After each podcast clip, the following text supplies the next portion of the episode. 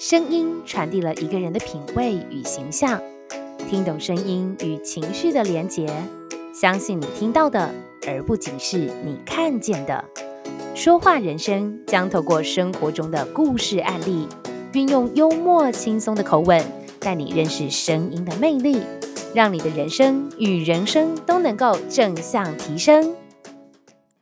大家好，我是依柔，又到了我们每周一集的节目啦。不知道大家有没有想我的声音哦？每次在开录之前，我都还蛮认真的思考说，嗯，我可以分享什么样的内容，对于大家当下的状态是有帮助的。那今天呢，也逃脱不了跟最新最夯的这个议题，就是防疫在家如何好好的呢，跟我们的室友以及家人和平共处的一个话题了。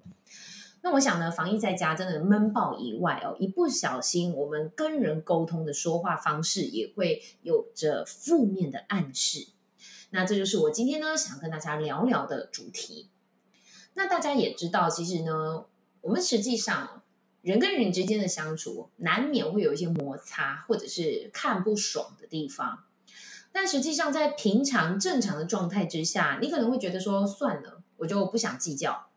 所以你可能就是立刻去睡觉，隔天起来，你可能可以早点出门，你就不要再看到他，你就想说算了，我就跟他保持一点距离，或者是赶紧去工作，你就觉得这件事情应该不要面对他，也许也可以是一种解决方式。但是哦，现在呢，我们都不能出门了。像现在台湾，我们就是尽可能在家工作，尽可能没事就不要出门。好。那现在问题就来了，你以为你可以短暂的逃离这件事情，但实际上呢，现在好像你不处理也不行了，好像你现在呢不面对它，也必须得面对了，所以变成是现在很多的沟通问题就被底层给掀出来，就像火山爆发一样，一直积累，一直积累，然后就嘣爆炸了。前几天呢，看新闻还说，原以为哦。防疫的这段期间，也许可以迎来一阵，就是之后的解解禁之后，也许可以有一阵的婴儿潮。但实际上呢，根据世界的资料统计，哇，大家知道竟然引来的是什么吗？就是堕胎潮哎，哇塞，还有离婚潮。也就是说呢，我们人跟人之间以为可以有更多时间的连接，但实际上这样子的连接。却反效果，造成了人的沟通出现了问题，而我们原以为可以好好的和平相处，甚至可以创造更美好的下一代，但也因为我们太常跟这个人相处，也许我们的脑袋不知道到底是不是变比较清晰哦，你就决定了你必须得去离开这段关系，所以无论是你不想生小孩。你想把小孩拿掉，或者是你想要离婚，又或者是你长期积累的状态，在这个防疫在家的时间，可能更有这样子的冲动也好，或者是理性思考也好，不管。也就是说，哎，这个真的跟我们的沟通有关呢。所以我今天下的标题才会说，防疫在家真的闷爆了。那小心我们说话的过程，其实都会有一些负面的暗示。嗯。那在家庭革命的关键，我觉得无论是情人之间、家人之间、手足之间，或者是你跟你的室友之间，如果我们今天二十四小时常常相处在一室，我觉得会有革命。最大的问题一定是因为我们没有距离美。大家记不记得？其实，如果我们以谈恋爱来说好了，大家都会说。要保持一份好的关系，最好的状态还是要有一个距离之美。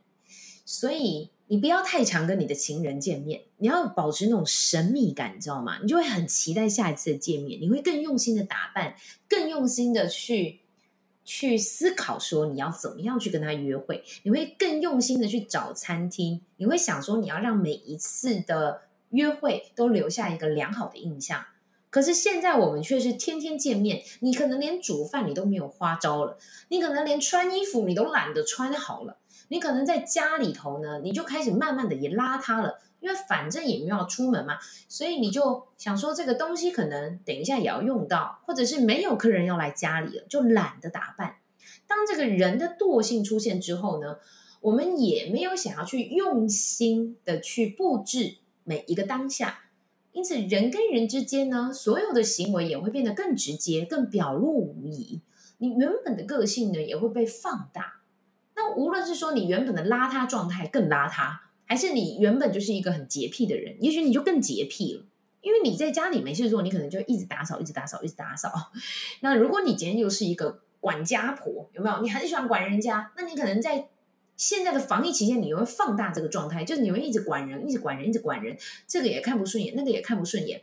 那你本来没有好好的一个时间可以骂你的家人，你知道吗？你现在就可以一直挑剔他，你现在就可以一直一次把话都说清楚。那或者是你原本就是一个很逃避的人，你在防疫期间在家里，你就会选择更逃避了。什么意思呢？你可能会更呢觉得宅在你的房间是一种很爽的事情，所以也许你好多天都没洗澡，或者是你好多天都不认真吃饭了，因为你觉得可能吃泡面啊、吃速食面这种东西可能会更快的解决你的生理需求。所以你可以呢更耍废在你的床上，你更最好都什么事都不要做。就我只是要跟大家分享的是说，其实，在防疫这段期间哦，我们其实更需要去往内观去检讨自己的状态，是不是我们平常很多事情都忽略了一些小细节，而在防疫的时候，因为我们更多时间在家里，呃，我们其实是有很多时间可以好好检视自我的，不过殊不知。我们却是更不用心，更不去看待你多出来的时间，你反而可以去自我内观。结果我们选择什么呢？我们选择想要去往外追求，比如说往外的去责备他人，例如说责备政府好了，责备政府怎么没有把疫苗赶紧搞定，让国人全面施打，责怪这个党派怎么治理的这么烂。啊、呃，所有的人呢，现在防疫都成为破口，大家人心惶惶。又或者是责怪你的家人，为什么呢？呃，现在要一直呢去放大检视、挑剔你的行为。你可能平常没事的啊、呃，结果现在呢，大家都必须得、必须得，你知道，一直干瞪眼。那你原本呢没有去面对的问题，你现在就必须得去面对。所以。我发现呢，距离这件事情真的是一个人跟人之间必须得存在必要的一个 关键点。如果你要让你的家庭的情感，或你跟你的室友的情感可以变得更浓烈，我们呢其实就是要反方向的操作，就是要有点距离美。那其实，在网络上还有流传呐，哎，实际上呢，夫妻哦，如果你在防疫这个期间，你呢，想要增进情感，实际上呢，应该要分房睡，因为呢，你分房睡的时候呢，哇，你每天早晨看到他，你就有一种又更期待的感觉。所以我觉得，如果家中呢可以有，比如说上下层楼啊，或者是多几个房间，maybe 我们可以创造一下这样子的一个距离美的方式，让自己呢可以不要一直沉浸在一个不不愉快的状态之下。那我记得哦，我在大学呢。嗯，高中升大学的时候，我就告诉自己，哎，我们要选填那个志愿哦，就是一定要离家越远越好。为什么？因为这个是你可以正大光明离家出走的好机会，所以必须得把握。你懂我意思吗？像我是台中人，其实我当时呢，是因为我学音乐嘛，我就会想说，那全台湾最靠近音乐之都的在哪里？那当时呢，最好的音乐厅就是国家音乐厅。那国家音乐厅在哪里？在台北。所以我呢，在选填五个志愿的时候呢，我通通都填台北。我不管我现在念哪一所学校，因为我选的是地区。那刚好台北又离我台中家非常远。那我记得哦，当时实际上在很年轻的时候，高中嘛，那你知道很长呢，可能会跟妈妈有一些思想上面的冲击，所以就会变嘴。那以至于呢，变成是在沟通上面呢，也会出现很多问题。而我发现到了，我后来到了台北来念书，哎，实际上我变得比较少跟我妈见面了，可能就是一个礼拜、两个礼拜，甚至是一个月、两个月。当我久久回去一次的时候，当然我们就会开始呢，报喜不报忧，会习惯性的呢去珍惜我可以跟妈妈相处的机会。所以，我其实也从大学开始就体悟到，原来距离就是一种美，是一件非常棒的事情。所以，我觉得在一开始想要跟大家分享的是，如果你也在这段期间开始跟你身边最亲近的家人，或者是你的同居人，产生了一些情感上面更严重的火花，我想不妨我们继续往下听，听听看依柔可以给你们一些什么建议。在分享我的说话观察以及可以更好的技巧之前呢，我想要跟大家说的就是，实际上人跟人之间的连接变得更紧密的时候，我们就会误以为我跟对方开始很熟了，或者是误以为我跟对方呢变得更加了解。例如说呢，我们如果到了一个新的环境，比如说我们到了一个新的团体。哦，在上学或者是到一个新的公司，因为你跟这一群人呢没那么熟，所以我们就会很客气，希望可以让自己的人际关系变得更好。那因此，也许我们面带对待他人的时候，我们会主动给微笑打招呼，而且呢也会用很多的敬语，比如说请、谢谢、对不起、您好之类的。但因为我现在跟他越来越熟悉了，所以我就可以开始好像变得更加轻松自在。那久了之后呢，又会变得比较随便一点。比如说呢，你就不再跟他人主动打招呼，你就不再呢跟人打招呼的时候使用了敬语，甚至可能讲话原本会完整表达，到最后也变成了只有关键字的简短表达。在这个状态之下哦，人跟人之间就会因为我跟你的情感好像越紧密，但实际上讲话的方式就会变得越简单。又或者是呢，因为我跟你很熟，熟的状态不一定是情感的连接，有可能是见面的次数也变多，所以见面次数变多，实际上默契也会慢慢的变好。那在这个过程当中呢，我们也会呢，因为以为默契变好了，所以在沟通的过程当中就比较不会再去替对方多想一点，这些都会是成为我们在表达上面。会比较不去注意的关键。那像我们今天要讲，就是说要小心你说话内容可能有些负面的暗示。这个负面的暗示当然还是来自于说你自己个人本身的修为。比如说你面对事情的时候，你是习惯性的是正面的去思考，还是你是比较习惯性负面的担忧？我觉得负面担忧哦，并不是不好，因为这也是一种风险管理的必要。但实际上，负面担忧的下一步，我觉得更重要。比如说，你的下一步，你会不会去思考是，那我要怎么解决？那解决的方案有没有很多种？还是你负面担忧的下一步是去扩大你的烦烦恼？比如说，你会开始一直去转传一些假的讯息，不一定是假讯息，有可能是转传你的内心的恐惧。例如说，怎么办？怎么办？怎么办？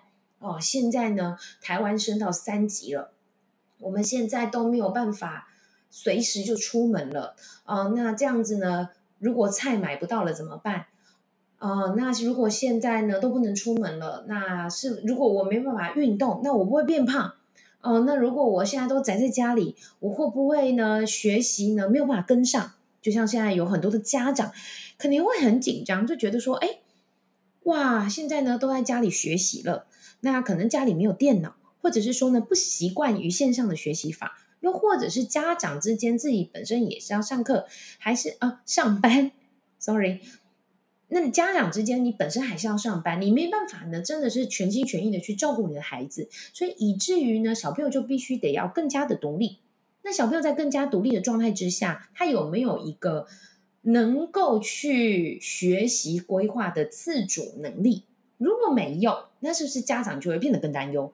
然后就开始把这些担忧呢，一样再去分享给其他的家长，然后大家就会开始因为抱怨而群聚的抱怨，因为抱怨而抱怨更多的你看到的问题。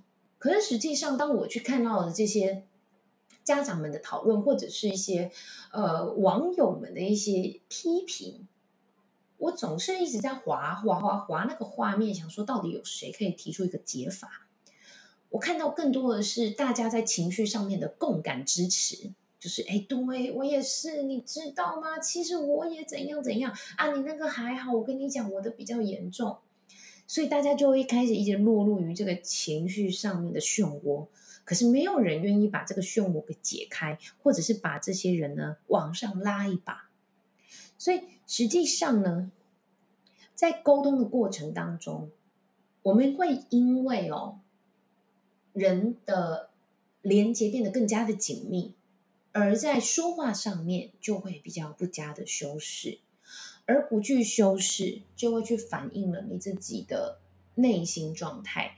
你是比较习惯于正面思考的，就是哎，遇到了一个问题哦，不错哦，那我们要怎么解决呢？还是说，哎，怎么办？从来没有遇过，我不会，那我也不知道怎么处理它。好像我问我身边的人，他们也不会，所以。我想跟大家分享的第一个就是说，当如果你今天在表达的时候，防疫在家，你一直看着你的亲朋好友跟你的同居的人，你会不会呢就不小心太直言表达，而且情绪也会直接表露？因为你太直言的表达你心中的想法，比如说不要走开，很丑、很吵、不好吃，像这些直言的表达。那实际上，如果你又伴随着一个不和悦的一个声音表情，那你是不是情绪上面就也会让人感觉到你很不用心？又或者是说，因为你不用心对待他人，你就会很无所谓。那你很无所谓的时候，你讲话的方式就会让人感觉到很不真诚。你原本可能是一个很贴心的人，但你现在变得很无所谓的时候，别人的感受就会反差很大。所以，像我再讲回我自己的故事好了。我曾经就觉得说，哎，我跟我妈妈的关系到底要怎么样，在沟通上面可以有一个更好的解法。我曾经有去跟我妈妈，呃，很认真的剖析。我认为她的问题，比如说，我觉得我妈妈很容易大惊小怪，我觉得我妈妈想到什么就想要立刻解决，但实际上有，就像时间如果拉开也会有个静止的美，如果空间拉开也会有一个距离的美，但我妈妈就不愿意等待，因为她只要有一个问题，她就想要立刻被解决，但是你也知道，没有。那么多的人可以陪伴着她立刻解决这个问题，而且很多更多的问题并不是能够立刻解决就解决的，有的时候也不是我们能够控制的因素，所以变成是说，我在跟我妈沟通的时候，我曾经有想说，好，我一定要告诉她她真正的问题在哪里。我想说，我是一种救世主的概念，我必须得去拯救她。然后我觉得我看得很清晰，所以我必须得告诉她她的问题是什么。但后来我发现到，哎，没有，哎。我妈妈更会觉得是我怎么可以这样跟她说话？我妈妈会觉得我对她的关心是对她的责备，所以他更放大的是说我可能对他讲话开始不礼貌，我怎么可以现在好像书读的比较多就可以开始反教育他？他就觉得这个地位上面呢就反过来的感觉。所以我收到的回馈是我妈妈的崩溃，而不是我妈妈的感谢。大家可以明白吗？那同样的道理，现在有很多的妈妈，她也想要去教育她的孩子，那就觉得说讲好像讲不听，然后就开始用情绪上面的嘶吼。可是我必须得跟很多的父母讲，很多时候我们不是什么讲都讲不听，实际上我们根本就没有好好跟我们的孩子讲话，我们只不过是在命令，你懂我意思吗？比如说。吃东西要做好，不要玩手机哦，不要边走边吃，或者是不要边玩边吃。光像这样子的一个句型，我们就没有前因后果。比如说，你为什么吃东西的时候不要看电视，或者是边玩玩具？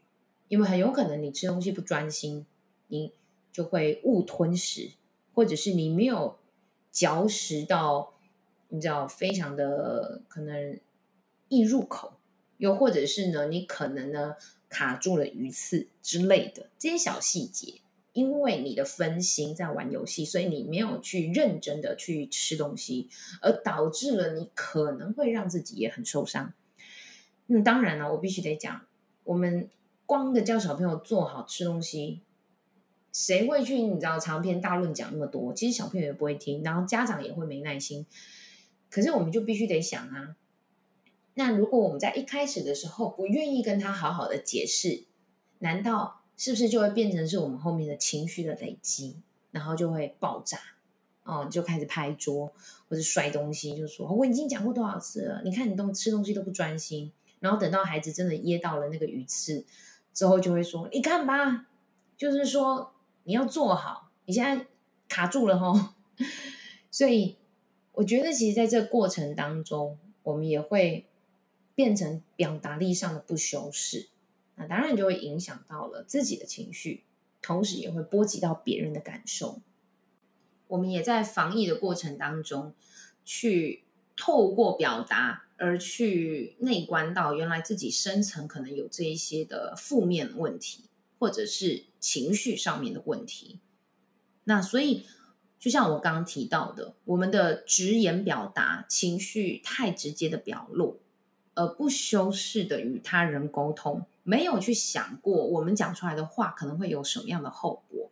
而造成了我们在与他人连结的同时，我们变得很不用心的对待，甚至无所谓。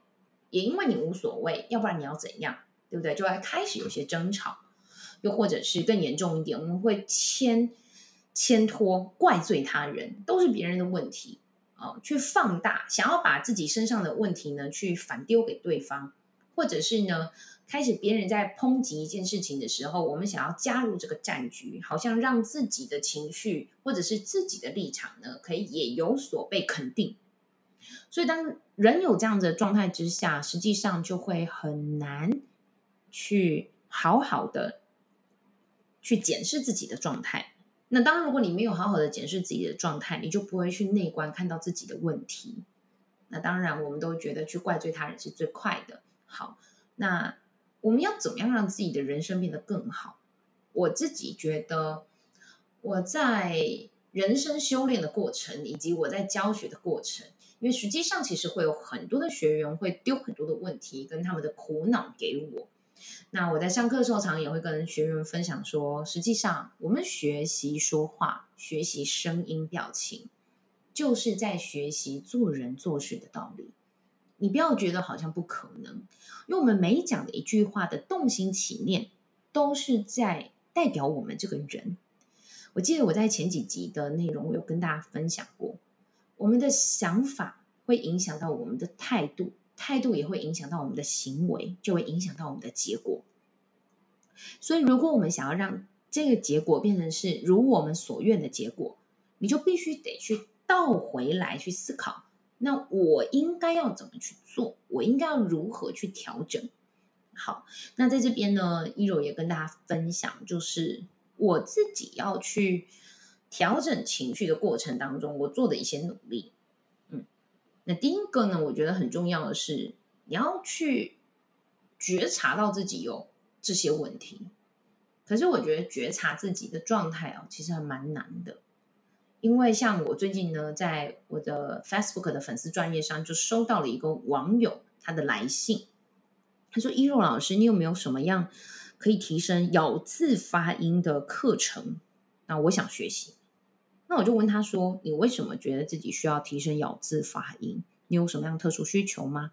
然后他就说：“没有，就我朋友都说我咬字发音很不清楚，所以我想要提升咬字发音的能力。”我就又反问他说：“那你自己觉得你哪边的咬字发音比较不清楚？又或者是你自己觉得你有这个状态吗？”他就跟我说：“哦，我自己都听不太出来，但是我朋友都说就是很不清楚。”嗯，所以大家有没有去发现有一件事情，就是难道别人跟你说不清楚就不清楚吗？又或者是说？好，一个人说可能你不在意，但是十个人说你可能就会开始慢慢自我怀疑，又或者说一百个人说，每个人都说的时候，你就会想说：天哪，我是不是真的咬字发音不清晰？可是实际上，我觉得这个学员他现在的他现在的重点是说，他根本就不知道他到底哪个字咬不清楚。你可以明白我意思吗？所以当然这个可以透过一些方法，那在我自己的线上课程，我都会去教学员。那我就会说，那你现在可以先购买我的线上课程，我。就是一步一步的教你去怎么样去观察自己喽。那同样的道理，除了咬字发音，在自我的情绪上面，如果你没有去刻意做这个练习，你一定会很难去觉察到。好，那我觉得在觉察之前，我觉得可以先做的第一步就是防疫在家。其实哦，我们多了很多时间可以陪伴自己的。所以，像我自己之前，我都觉得我非常非常的忙，我可能每天都穿梭在不同的城市。那因为我太常了，搭大众交通工具，可能是在搭高铁啊、飞机啊，或者是捷运。那我更多其实是搭计程车。我常常就是这样子穿梭在不同的城市，然后一天呢，我可能跑了好多个地方，就三四个地方，从甲地、乙地到丙地、丁地，就是到甲乙丙丁戊己庚辛，就是我每天都在很多的地方跑来跑去的时候，我就想说，哈，今天才过完一天而已啊。以至于变成在这个过程当中，你知道，我都会觉得说，我没有办法好好吃饭，我没有办法好好睡觉，我没有办法好好休息。那因为我太长哦，醒来的正常时间我都在上课，所以变成是我有很多的行政啊，或者是必须得待回复的一些 email 的信件，我就要么就是非常非常早起床回，要不然呢就是很晚很晚的时候才工作，很晚很晚的时候才回复这些信件。而现在防疫在家，哎，我可以不用，呃，不用开始跑来跑去，那我就可以有比较多的时间待在家里面。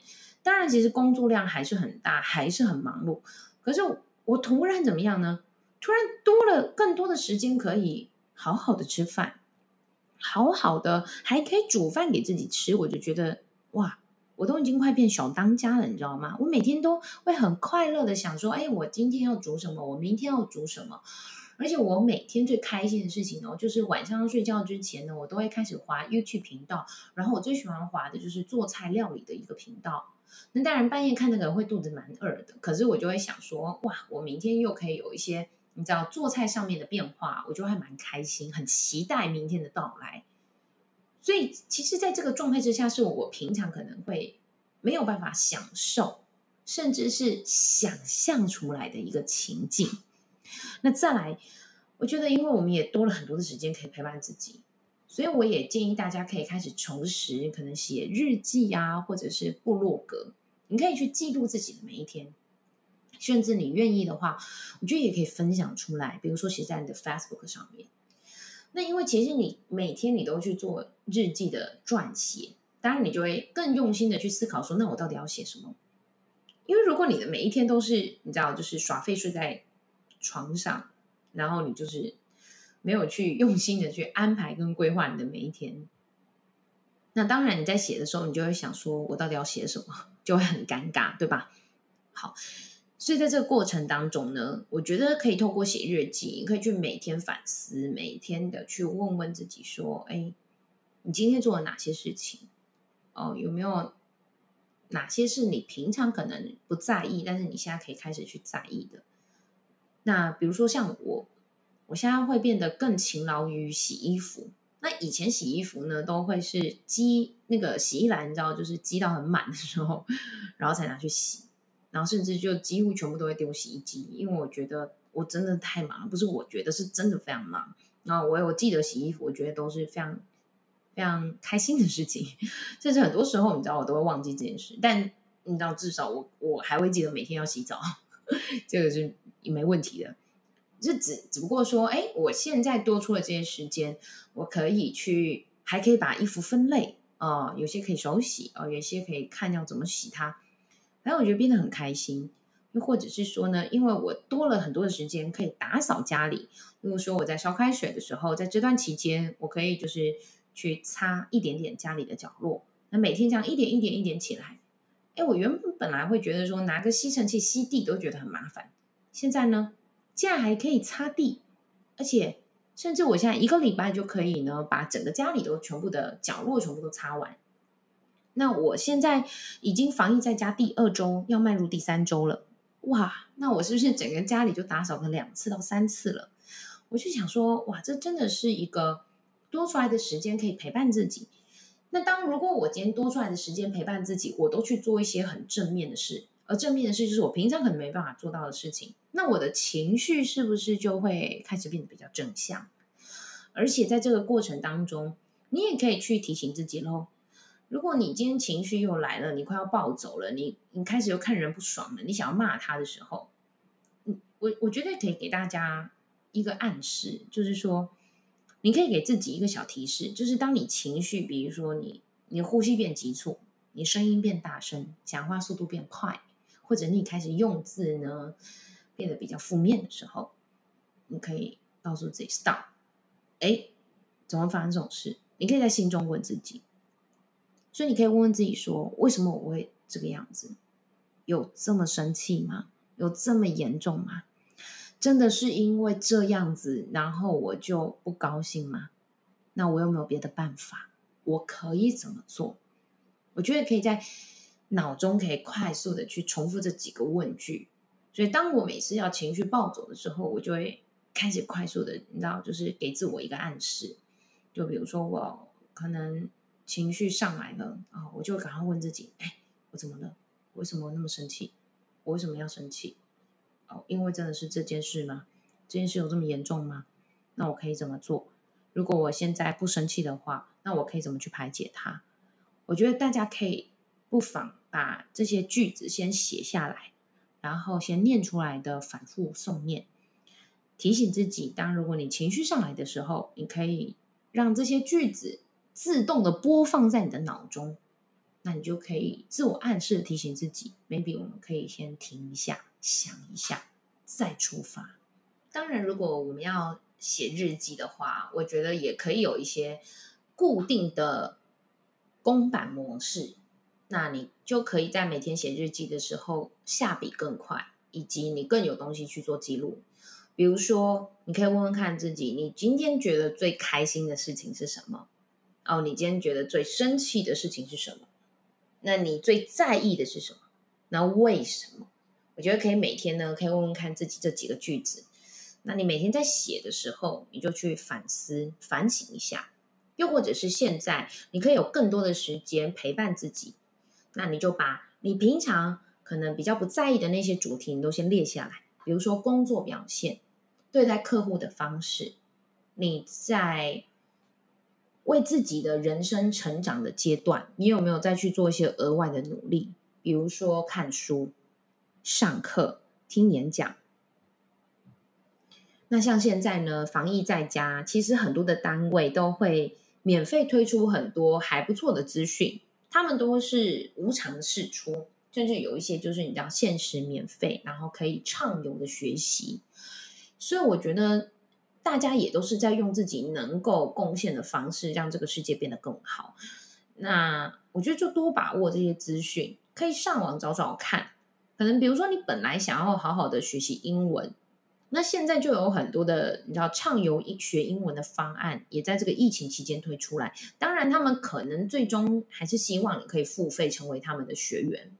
但我觉得在这些免费的资讯之下，是不是我们也可以快速的去学习一些新的东西，所以我觉得你可以每天问问看自己这些问题，又或者是说你你有没有比昨天更进步？你觉得你有进步的地方在哪里？那当然，我觉得人不可能一直时时保持正向，你还是可以把你自己觉得不不开心的东西写下来。只是写完之后，我觉得就是要去有所学习。例如说，可能我们跟家人之间的沟通到底发生什么事情？为什么我为他看他那么不爽？为什么我会那么在意他的这个行为？哦，原因是什么？把它写下来。那如果我今天去解决他，那我会怎么样？如果我不解决的话，那会怎么样？哦，那觉得为什么他不想要跟我一起去解决，或努力的去让自己变得更好？就是我觉得可以有更多的时间去抽丝剥茧，可以问问看自己。那当然呢、啊，我们一定还是想要让自己变得更自在轻松嘛。所以我其实也在这两三个礼拜过程，我在慢慢的呢，让自己调试到一个生活与工作的状态，可以达到一个平衡。那当然，实际上我觉得我本身就是一个还蛮无聊的人。那与其说无聊，实际上我觉得我是一个蛮规律的人，就是。人生呢，就是不是在工作，就是在工作。所以，而且因为我太多的时间哦，都在赶车，所以我永远都觉得我来不及，我来不及，我来不及。然后只要一塞车，我就会整个心情很烦哦。那现在呢，更多时间在家里，我觉得就是少了这个乘车的时间，就多出了很多时间可以做蛮多事情的。那在家里工作呢，其实也是很忙。可是如果说我一直又投入于工作的话，我就会一样神经很紧绷。那我在这边呢，想要跟大家分享的是三个让我在这几个礼拜的状态之下。我觉得我的心情一直都保持得很不错，嗯，那这三种方法呢，是可以让自己状态更自在的哦。那首先第一个呢，想跟大家分享就是仪式感，因为像仪式感呢，也就是当我今天呢早上起床的时候，我就会给自己一个仪式，就是我要好好的去做暖身操，无论是肌肉的伸展，还是我的发声练习。那以前因为我可能比较少有时间可以去练习声音，就是自我的练习声音喽。那我现在呢就可以更多的时间去练习声音。那又或者是说呢，因为我是一个习惯性喝咖啡的人，所以我早上起床的时候呢，我现在没有办法到外面去买咖啡了，我就开始上网去订好的豆子，然后我有去买一些咖啡机呀，然后一些器材等等。那我就想要让自己呢，在泡咖啡的这个状态呢，也享受咖啡的香，还有呢，期待这杯咖啡可以让我开启美好的一天。那以及在工作的状态当中，也要去刻意营造。例如说，如果我现在要工作了，我就是还是要穿着比较正式的衣服。不要让自己呢，还是穿得很随性，比如说 T 恤，或者是可能穿睡衣，那就很糟糕了。那实际上呢，还是要让自己呢，穿着是在工作状态的衣服，这样子你在工作的时候，你才会也是用这个比较严谨的态度去面对自己的每一刻。那还有刻意营造，比如说。要让自己的书房就是书房，把它收拾干净。工作的场合就是要身呃旁边都是要摆跟工作相关的东西，不要一下又是食物，一下又是电动，一下又是漫画，手边的东西就是很杂乱。我觉得这个还蛮重要的。那再来呢，第二个就是我觉得要让自己状态更自在的，就是除旧布新。那你知道吗？其实女生呢，买东西很容易失控。那像现在防疫专家，如果没事的话，你知道网购真的是太方便了。然后就这样滑滑滑，就觉得嗯，这个东西可能要买一下。嗯，滑滑滑就觉得嗯，这个还不错，可以先囤起来。可是这就会很可怕，因为你家里东西就越来越多。所以像我自己在断舍离上面呢，有一个自己的呃，给自己的一个小规定。就是当我要买东西之前，我要先丢东西。我觉得这个很重要，你这样家里才不会爆掉，你懂我意思吗？比如说，永远都觉得说衣柜的衣服少一件，但实际上永远女生的衣柜哦，衣服都是满出来的状态。所以适当的除旧布新，我觉得很很必要。就像如果你现在要买新的衣服，那你可不可以先丢几件，就是可能已经过时不会穿了。甚至你觉得说它已经很过时，你要把它拿来当睡衣穿，你都没有那个动力，那就先把它丢了吧，或捐出去了吧。如果你真的觉得你的衣服还不错的话，你就是捐出去了吧。但现在因为你知道又不太能跟人去做见面跟互动嘛，所以我以前哦，我都会把我的衣服整理好之后呢，就是看。谁比较合适，我就会当面拿给他。那现在我就直接算了，都把它丢到那个旧衣回收箱。那这样子呢，我就可以再买新的衣服。那同样的，比如说，如果我要买一些呃厨房的用具，像我最近就买了好多的新的锅碗瓢盆，因为我就觉得哇，那个摆盘起来心情会蛮好的嘛。那就必须得还是要先丢东西，就是说觉得这个东西已经很旧了，或者它用了很久。我觉得用这个东西的时候，我没有那种欣然呃怦然心动的感觉，那你就必须一样要把它丢掉，再买新的，不然真的家里会爆炸。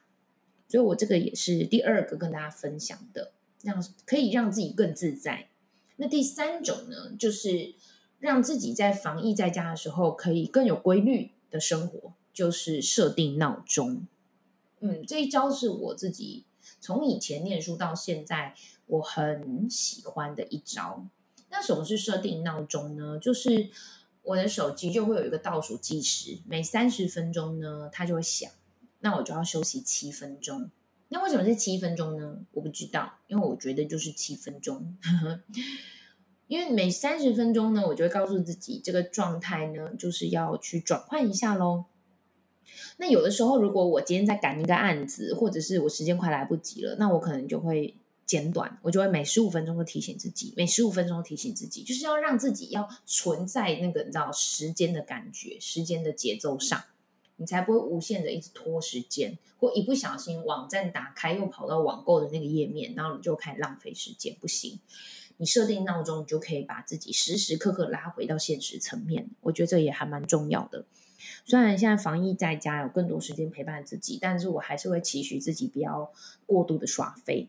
那不知道像今天的这一集的节目内容对大家有没有帮助？我觉得也是看到了生活当中很多的人在情绪上面的累积，没有办法做一个很好的宣泄，或者是排排掉的话。那就会变成是一个很严重的反扑哦，就像现在大自然的力量也是一样。我们其实有很多人都已经告诉我们，少用塑胶袋啊，少用塑胶制的东西，要用天然环保的东西，然后少吃肉，让这个呢生态可以呢可以变得更健康。那所以在这个状态之下，我觉得人哦有更多的时间陪伴自己，也要除旧布新一下。